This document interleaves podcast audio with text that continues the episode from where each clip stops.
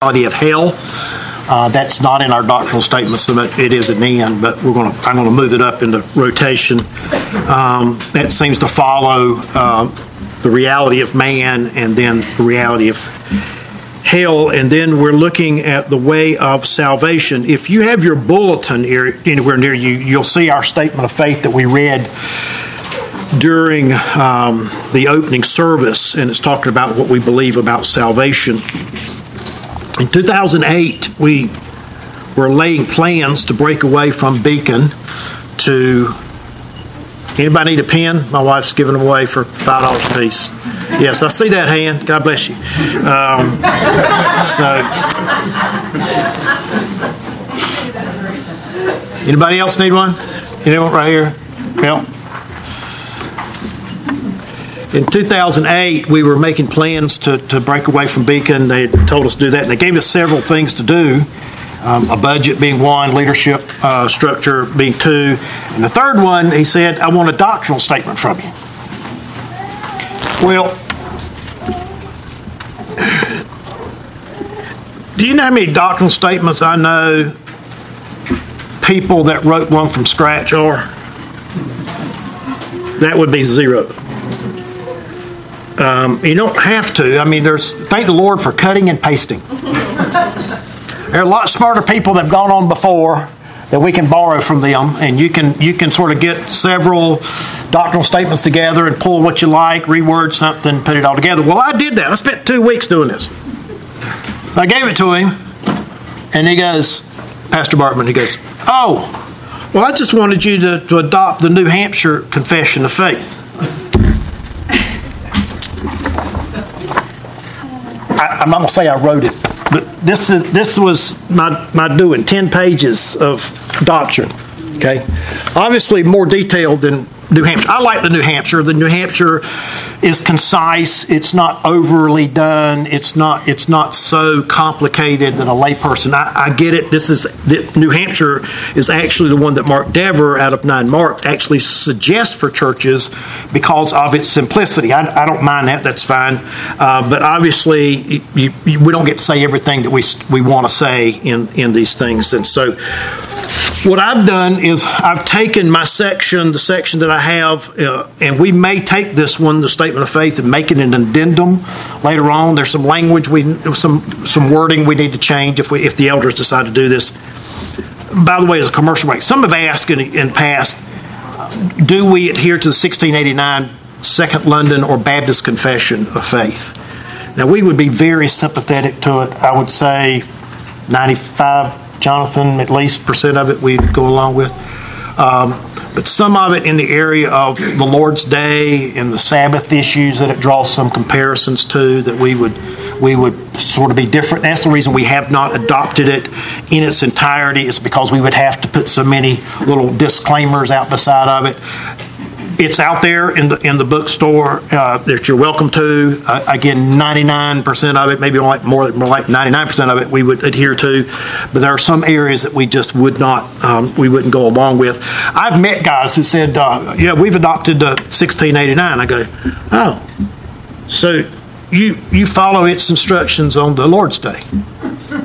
And they look at me like, "What?" I said, "You hadn't read it, have you?" He goes. Well, no. I said, well, you adopted it. Well, why did you adopt it without reading it? And then uh, I was at a conference where this happened. Guy came and goes, I didn't know it said that. We don't do that. I said, well, I didn't think you did. But uh, it's again, if you if you, now I got your curiosity up, you can look up to 1689 dealing with Lord's Day, and you'll see some language there that we would go away from. But I want to take this section on salvation, which is covered in your bulletin with that statement but in my section is bigger, all right? And we're going to cover several sections of it. Now, let me also say, I've told you I'm going to let you out of here in a few minutes because I'm not going to exhaust election. I can't do it, and it's not going to happen. And there's books written on each one of these, where you take, whether you were to take uh, election or predestination or regeneration or justification or sanctification, you find books written on these things. Okay, I'm not going to do that to you, but I do want to enlarge it a little bit to, for you to give you a little more uh, idea of where we are. I wrote uh, the this statement of faith that you have a piece of paper of, I wrote it in the sense of we teach rather than we believe. I, I took that urging from Kerry Hardy at Twin City uh, that that made his like that is is it's to relay to people this is what we teach. Yes that's what we believe but this is what we teach. Not not it should be different. I'm just trying to say it a different way so that people understand and so i've given you some blanks there i didn't give you a whole lot of them but i just want you to um, be aware of where we're going so I'm going to start at the top. We teach that salvation is wholly of God by grace on the basis of redemption. Is your word? Redemption by Jesus Christ. The merit of his shed blood through faith alone and not on the basis of human merit or works. Ephesians 2 8 and 9. For by grace you have been saved through faith, and that not of yourself is a gift of God, not of works, lest any man should boast. For we are his workmanship, created in Christ Jesus for good works, which God hath prepared beforehand that we should walk in them. So we believe that it is basis not on the basis of human merit or works, and then the last part of that is we affirm the historic doctrines of grace. Some have asked, and we have said it. Sometimes we say it, and, and, and if I had to be pure about this, we're not a reformed church. Mark would Mark would go, yes, that's true. Okay. okay. Reformed churches, by the purest definition of the term, are Presbyterian churches. They are brothers and sisters in Christ. We believe it, but they, they would believe in infant baptism, some other things that we would not adhere to. We are a church that affirms the doctrines of grace. And again, if you called us reform, it's not the worst thing in the world, but being the purest sense of the word, I did I did not I purposely did not put it down that we are historically a reformed church. We are historically a, a church that believes in the doctrines of grace. What is election then? We teach that election is the act of God by which, before, I need to find out before what? before the foundation of the world. Thank you. The, the, the, gap was bigger there. I just had the world and I was going before the world. What about the world? What are you talking about? Before the foundation of the world. I'm giving you too much to go in that blank. Before the foundation of the world. He chose in Christ those whom he graciously regenerates and saves. Now, again, I've given you a scripture. I, I, want you to take these pages home this week, look them up, look up all the text, and, and uh, familiarize yourself with them. Ephesians, I'm going to stay in Ephesians. Ephesians 1, beginning in verse 4, even as he has chosen us in him before the foundation of the world that we should be holy and blameless before Him.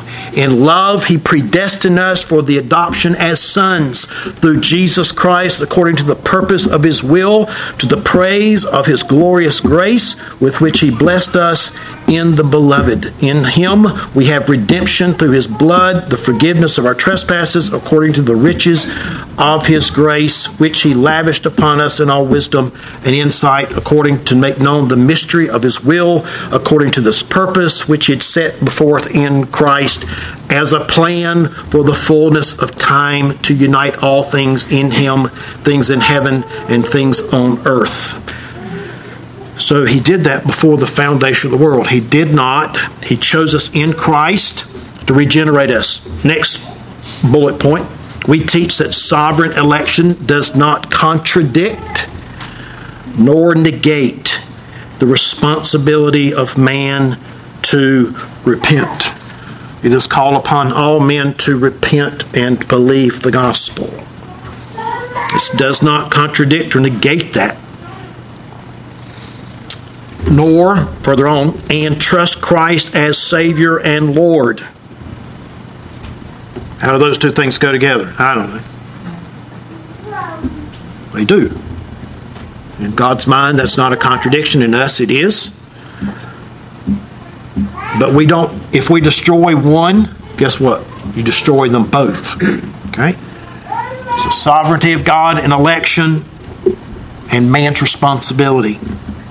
Number three, we teach that unmerited favor, the unmerited favor that God grants to totally depraved sinners is not related to any initiative of their own part, nor to God's anticipation of what they might do by their own will, but solely of His sovereign grace and mercy. God did not look down the cars of time and see those who would choose Him and went back and recorded them. That makes you sovereign, not Him sovereign. Okay? He wrote those names down before the foundation of the world because He was going to set His love on them. Jonathan said it this way the other day about grace, and I hadn't thought of it this way, Jonathan. In those that teach grace is is is is the gift. It's the offer of the gift as opposed to how did you say that? Remember how you said that? Yeah. Did you speak last week? No. He was talking about that, that when they talk about grace, it's, it's the gift that's offered as opposed to what's done, to what is accomplished, the grace that accomplished salvation as opposed to, well, it's a gift. It's under the tree, and if you choose it, it's great. If you don't, you know, there's no skin off God. You know, He just, He put it under there, you choose it however you want to. That's not what the Bible teaches. He chose us in Him before the foundation of the world. That's right. Dead men can't choose. That's right. Leave it up. Dead men. Dead men will do nothing. Uh, but solely by His sovereign grace and mercy. Um, in Romans nine, which I was listening this week to uh, a short excerpt of a Piper telling out how he became a Calvinist, and it was Romans 9. Philippians 2 12 and Romans 9 was the death knell for him. It was for somebody over here too, I think Jennifer as well. But Romans um, chapter 9, verses 10. Um, I was picking at verse 11, though they were not yet born, had done nothing either good nor bad, in order that God's purpose of election might continue, not because of works, but because of him who calls. She was told, The older will serve the younger. And as is written, Jacob I love, but Esau I hated. And, and what shall we say then? Is there injustice on God's part? By no means where he says, I will have mercy on whom I have mercy, I will have compassion on whom I have compassion. So then it depends not on human will or exertion, but on God who has mercy. For the scripture says to Pharaoh, For this very purpose I've raised you up, that I might show my power in you, and that my name might be proclaimed in all the earth. So then, he has mercy on whom he wills, and he hardens whom he wills. Verse 21 has the potter have has no right over the clay, has has the potter no right over the clay to make out of the same lump one vessel for honor, honorable use, and another for dishonorable use? What if God, desiring to show his wrath and to make known his power, has has uh, endured with such patience vessels of wrath prepared for destruction, in order to make known the riches of his glory for the vessels of mercy which he's prepared before in glory. I don't know what you're going to do with the text.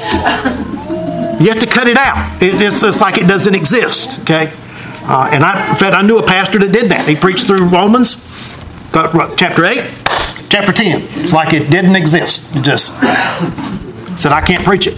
Well, no, you're scared to preach it. You can preach it. You're just scared to preach it. So, uh,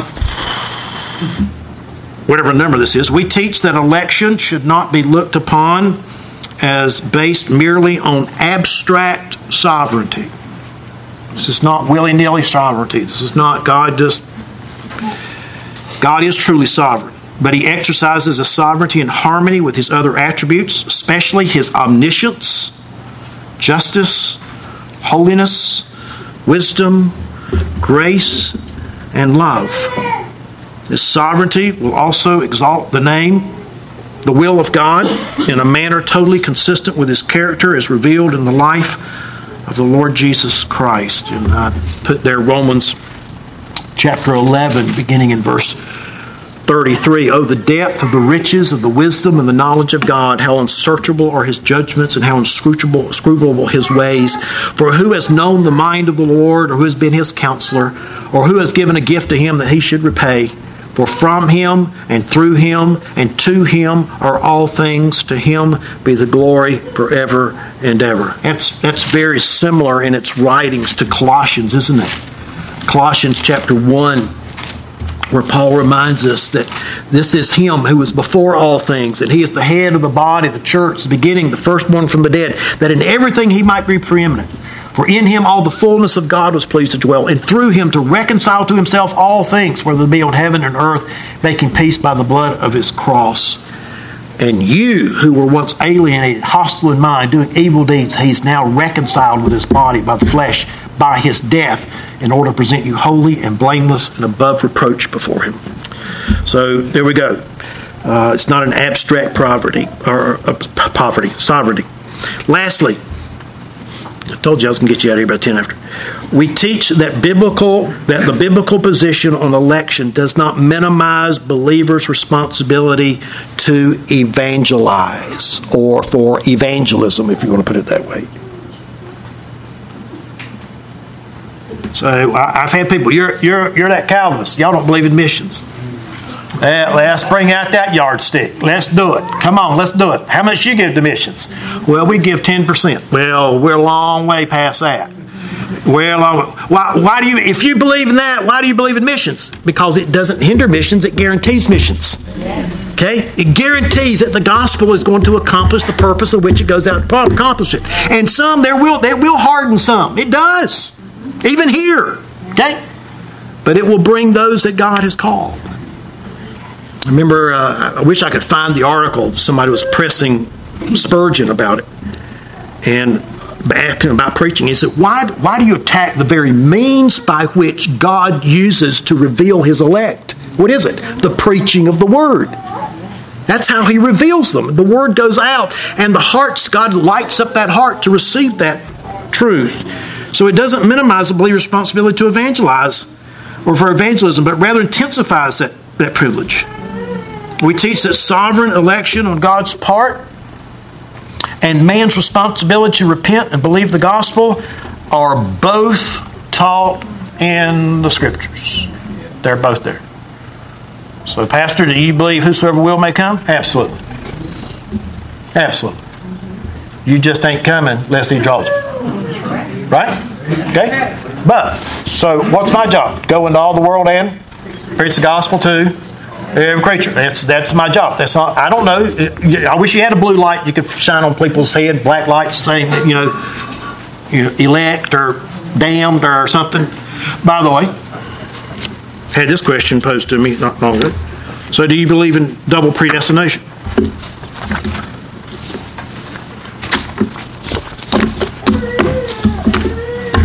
Why would you need to? If you're if you're dividing people up on two teams, you're on team A, you're on team B. What's your assumption? What team are they on before I chose them? They're not on team. That's the assumption. I'm choosing them on team A or team B. Does the Bible teach that man stands before God neutral? Nowhere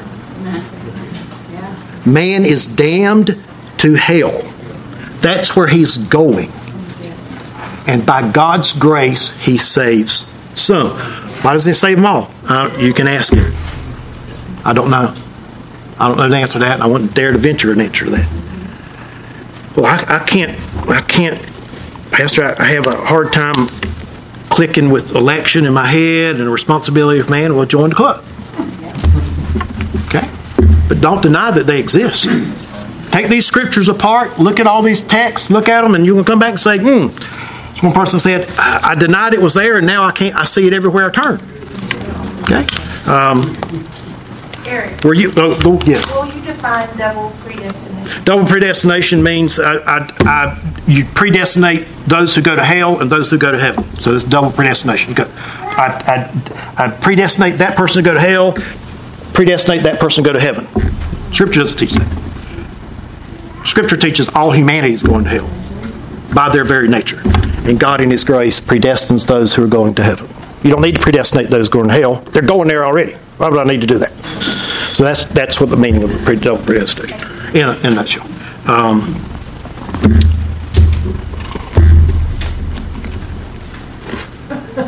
I had something that was really good. I'm old, so I'll remember it when I leave. I'm sorry. That's all right. It couldn't have been that good if I forgot. So sorry. So uh, let's pray. Father, we just rejoice in Lord things things that that are conflicts in our minds aren't aren't aren't contradictory in yours. And Lord, apart from your sovereign election, none would be saved. Romans clear. None seek after God. There are none that do righteous, none that do right. There is no fear of God before their eyes. If man's going to be saved, it's going to to be an act of God. It's not going to be an act of man. And God, in His grace and His mercy, who chose to have mercy on whom He has mercy, chose those that would be believers before the foundation of the world. And before we say that's not fair, none of us want fairness. Because if we get what's fair, we all go to hell. Father, thank you for your amazing grace. But Father, it also reminds us because you chose, you can draw, and there's no heart so hard that you can't draw it. And so, Father, we we pray for the conversion of people. Because we know that if they get converted, it's going to be you doing it. And we pray that the Holy Spirit would go forth in, their, in them and turn the light on to take the truth of the gospel and bring them to repentance and faith. Father, we don't rob from you either. Father, thank you for the glorious truth of election. Thank you for comfort that it brings. In Christ's name we pray. Amen. Oh, I know what I was going to say. Remember it in my prayer. I better say it fast before I forget it. Do you, do you have a problem with God choosing David to be king over his brothers? That, was that fair? How about Isaac over Esau? Is that fair? Okay. How about the judges? How about the ones he chose judges or major amount of prophets? Got any problem with that? How about the children of Israel? Re- remembering they weren't they weren't the greatest group in the world, and they proved that, didn't they? Okay, okay. You got any problem with him choosing him? How about Jesus choosing his twelve? Did Jesus have the right to choose the twelve? Right. So you're going to tell me that God doesn't have the right to choose a bride for His Son? That's what you're telling me. That's what you're telling me, and He does. Has the right. And maybe we not understand it, but don't rob him of the glory that goes only to him. All right. Thanks. You're dismissed.